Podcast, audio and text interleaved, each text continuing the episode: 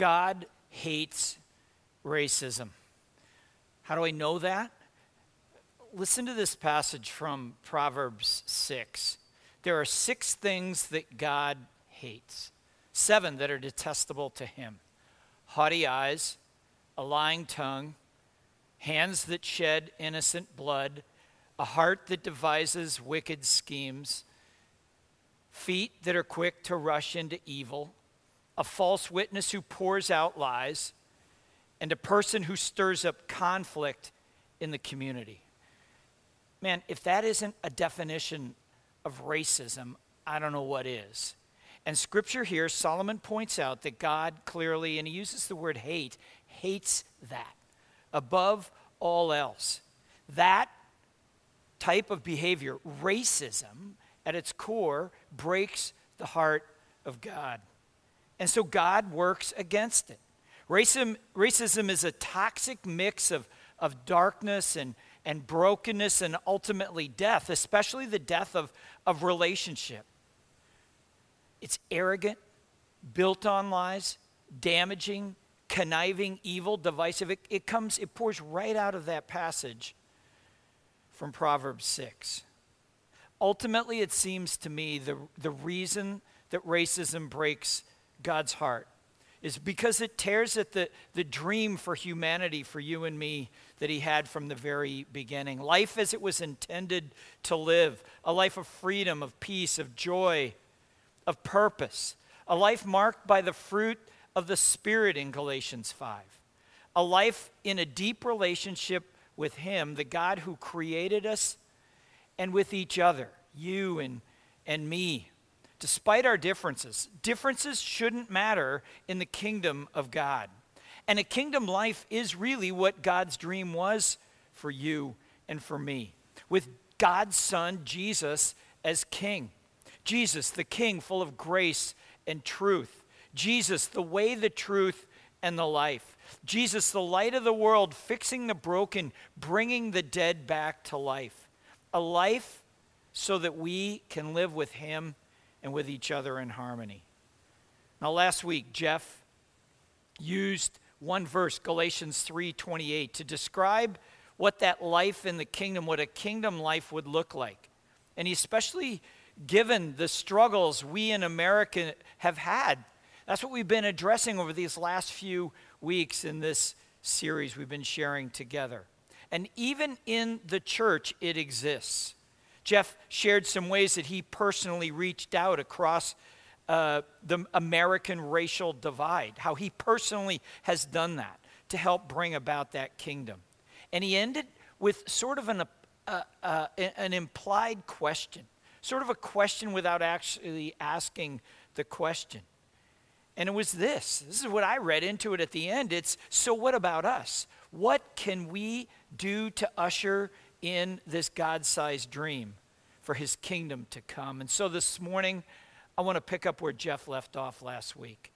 And to do that, I, I want to take a look at an example in the New Testament, and there are many. In fact, I've included a, a second one in the back of the bulletin this morning. Give that a read. It, it very much parallels, also out of the book of the Acts, the one, the story I'm about to share with you, where two men, one in particular, but really both crossed a serious racial and cultural divide, and in so doing, the kingdom of God was advanced. This is one of my favorite stories. It's taken out of the book of the Acts. And it's about Philip and the Ethiopian eunuch, Acts 8. We're not going to read it right now. I'm just going to skim through quickly, kind of give you the Flavin Cliff notes of what that story is. And I'd really like for you to go and read this one, also the other one that I list in the back of the bullet, and read them both this afternoon.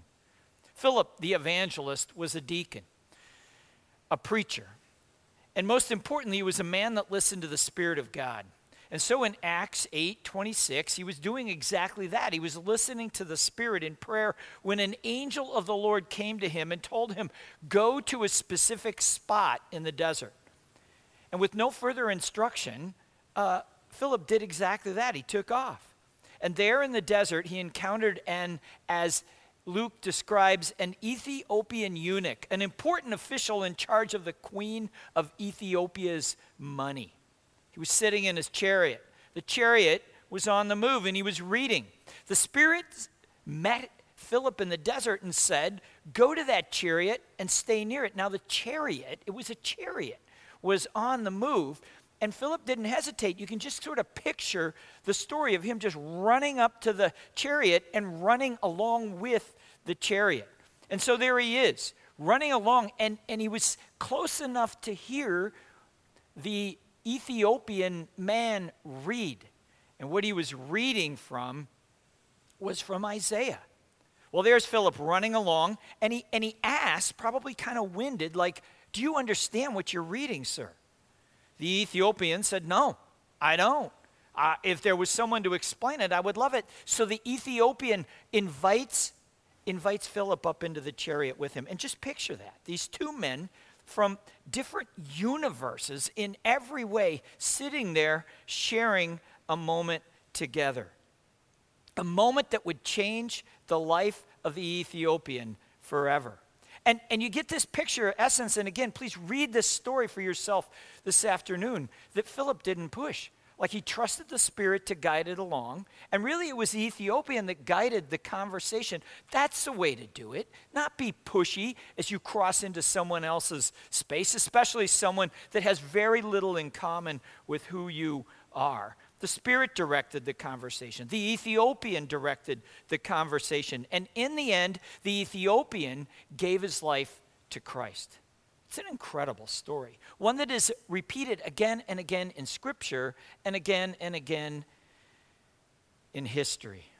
And passing along some water, uh, the, the Ethiopian saw out there and, and had heard about baptism and asked to be baptized on the spot. Stops a chariot, they go down into the water, and the baptism happens right there and right then. I mean, picture that story.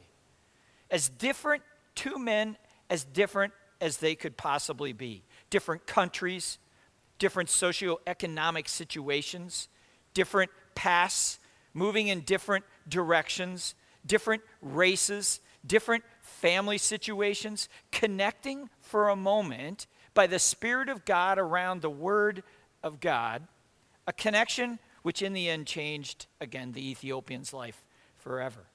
A connection like that supersedes division, even the racial divide that we are so obsessed with, and rightly so. It is it is incredible in America that divide still exists or existed in the first place. And yet, by the leading of the Holy Spirit, even that divide can be bridged. And man, when that happens, fa- fasten your seatbelt. You know, the advancement of the kingdom of God is on the horizon when that happens. Now, in this story, there are some, some themes. And really, these themes are echoed also in the other one, again, that I listed in your bulletin this morning. They are foundational, they are applicable, these themes are, it would seem to me, as we go forward here. First, the kingdom of God is inclusive, not exclusive. The pursuit of the kingdom brings us together, it supersedes, the kingdom does, those things that divide us, including race. Second, the kingdom of God is spirit directed. It's built on prayer, it's built on the Word of God. You see that again and again happening when prayer happens, when the Word of God is opened. Unity happens, the, the kingdom is built, opportunity arises. And it did for Philip and, and the Ethiopian.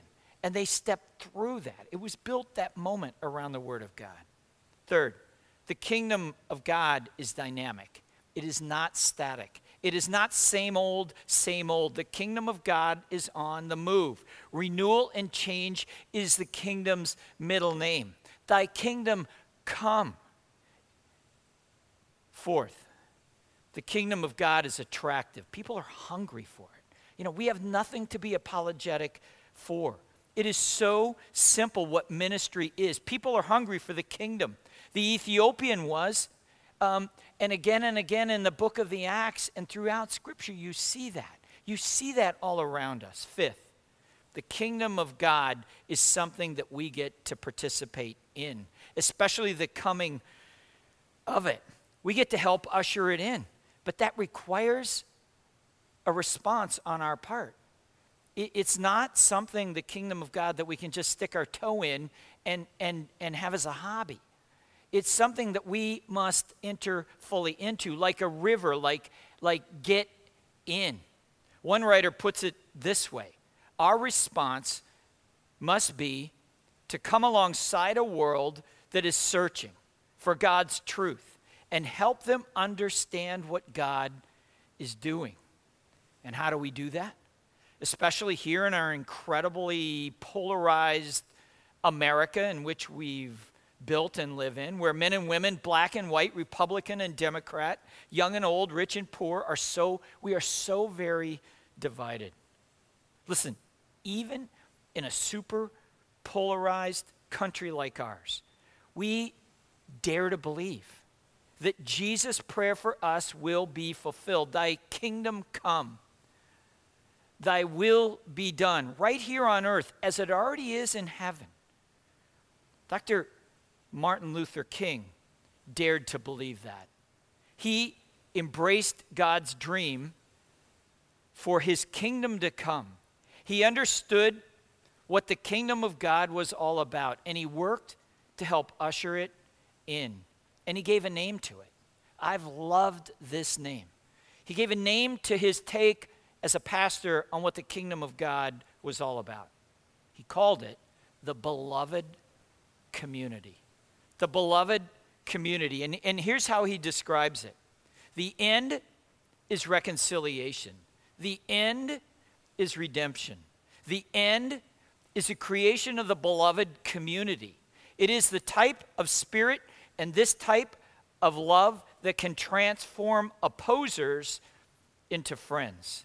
This type of love that I stress here is not eros, a sort of aesthetic or romantic love, not philia, a sort of reciprocal love between personal friends, but it is agape, an overflowing love which seeks nothing in return. Agape is the love of God working in the lives of men and women. This is a love that has the power to be the salvation of our whole civilization.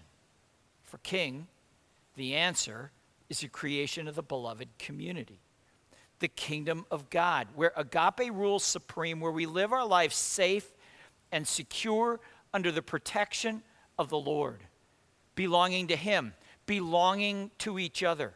Everyone wanted, everyone accepted, everyone needed, everyone pursued. That was King's dream. And I believe it's God's dream for us. In the beginning, God had big dreams for us. It's why He created us to have a relationship with Him and with each other. It's how it was intended to be. The bad news is, is that through sin, we've destroyed and damaged greatly that dream. The good news is that through Christ, the Holy Spirit has and is restoring that dream. All is not lost. There is hope, and it's found in Christ. Scripture, history are full of examples of the Holy Spirit raising up and calling men and women to be part of that restoration process, to become nothing less than, the, than kingdom warriors as they cross all dividing lines, including ra- the racial divide here in America, in the pursuit of nothing less than the beloved community, the kingdom of God. And sometimes that call, that pursuit, that work costs a person his or her freedom, like it did for Fannie Lou Hamer, who threat, was threatened, shot at, arrested, and assaulted while attempting to register to vote in Mississippi back in the day. She refused to quit or back down, and she used hymns and scripture verses as her only weapon, like Rosa Parks, who would not move to the back of the bus, like, like John Perkins, who with a Bible and guts stood up against racism and preached the gospel, ending up in jail, nearly beaten to death, like Joan Mulholland, who is a young girl could have turned a blind eye down in Jackson, Mississippi, but refused to and paid a high price, physically accosted, arrested, jailed. Like Ed King, a Methodist pastor who had it made down in Mississippi, who, who refused to go along with the religious establishment in Jackson, standing with young people, taking a stand. He ended up getting beaten and jailed. Hammer, Parks, Perkins, Mulholland, King, scores of others, especially young people, paying a high price for being part of the coming of the kingdom, which included for them taking a stand against the evil of racism. Now, for others who would dare take such a stand, the call resulted in death, like Medgar Evers, a young man with a wife and little kids, the head of the Mississippi NAACP, living in Jackson. A man with a target on his back, literally, was shot dead in his driveway in front of his family late one evening. Like Andrew Goodman, Michael Schwerner, James Chaney, three college kids who in 1964 were activists in what became known as Freedom Summer. After being arrested for a minor traffic offense, they were let go, they were followed, they were stopped, and the three were shot dead and buried in a common grave. And finally, of course, like Dr. Martin Luther King.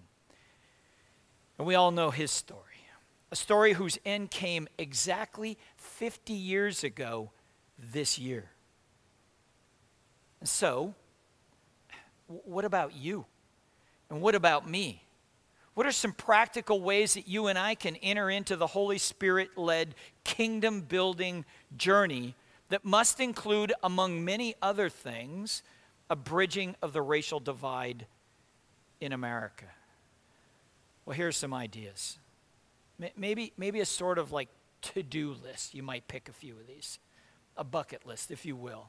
First, foremost, be open to the Spirit, stay close to Him. I can't tell you how to do that, but do that. And here's my story, real quick. I grew up in suburban Minneapolis which, with a bunch of Swedish and Norwegian farmers. And one day, I was sitting in my seminary, a Swedish Baptist seminary, minding my own business, drinking some coffee. And I'll tell you, it was, it was one of the few times it was like God grabbed me by the back of the neck and just took me downstairs to the lower part of this lounge. I had heard about some people on campus, and there they were. They were talking with people and interviewing people. Long and short of it, the, the next thing I knew, I had packed up my Chevy Chevette and was on my way down for a year in South Chicago. And if you know Chicago, I was like on 68th, um, just off the Dan Ryan in Englewood. Google Englewood, and you'll see it's one of the most dangerous uh, zip codes in the world currently, and it was back then as well.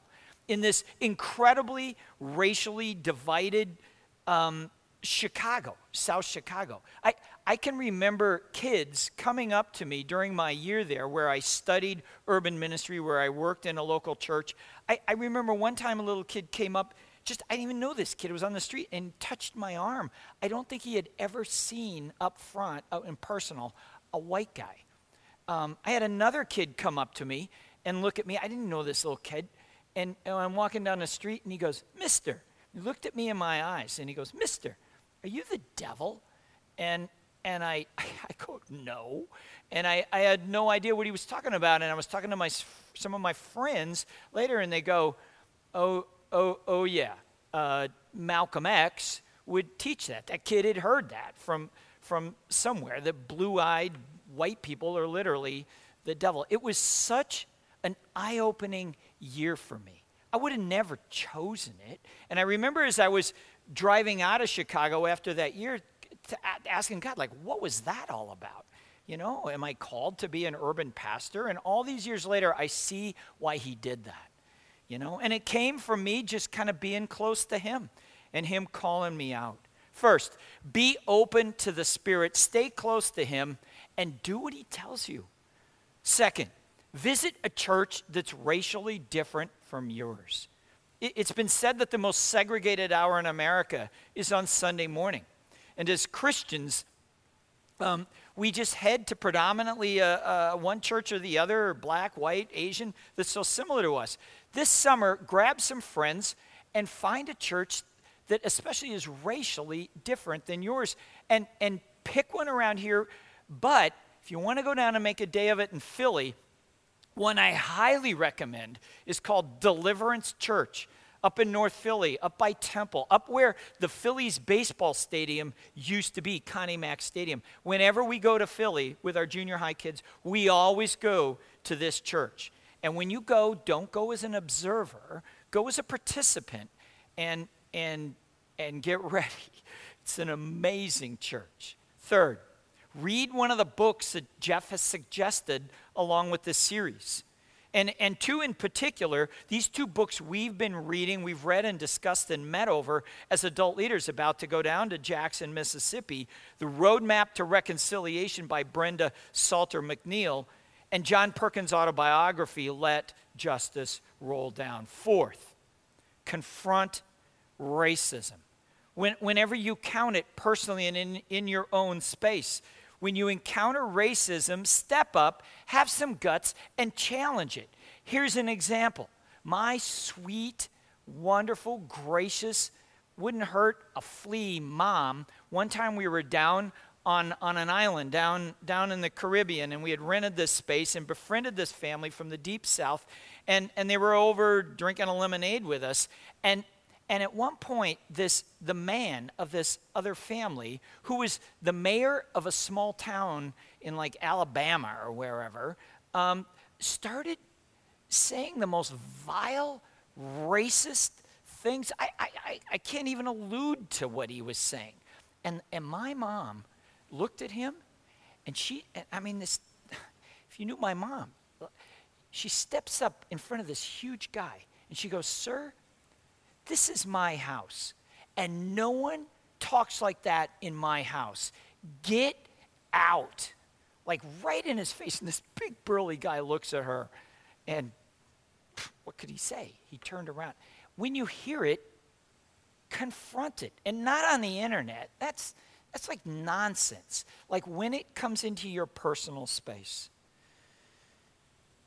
Fifth, and finally, train up, equip, support, and send your kids into the good fight, into kingdom building activity. And you know what, church? You have been about that in the, in the many, many, many years that I've been part here. And we're about to do that, church. You are about to send, in less than a week, 64 of your children down to Jackson, Mississippi to live out exactly what we've been talking about for the past four weeks. And may we continue to be about that. May we step in and be kingdom warriors in the days ahead. May God's kingdom come here on earth as it already is in heaven. And may it include everyone. In Christ's name, let's pray. Lord God, we thank you for the fact that your kingdom is on the move, that your kingdom, as splendorous as it is in heaven, is on the move right here on earth. And we, we praise you for what you're doing. And we intend to step into what you're doing. And we pray for our team going to Jackson, the 10 adults, the 64 students, that you would protect them you would use them, that you would build into them opportunities for your kingdom to be advanced. And God, we pray for the many ministries that we'll be intersecting with while we're there. We love you, and we love what you're about. In Christ's name, amen.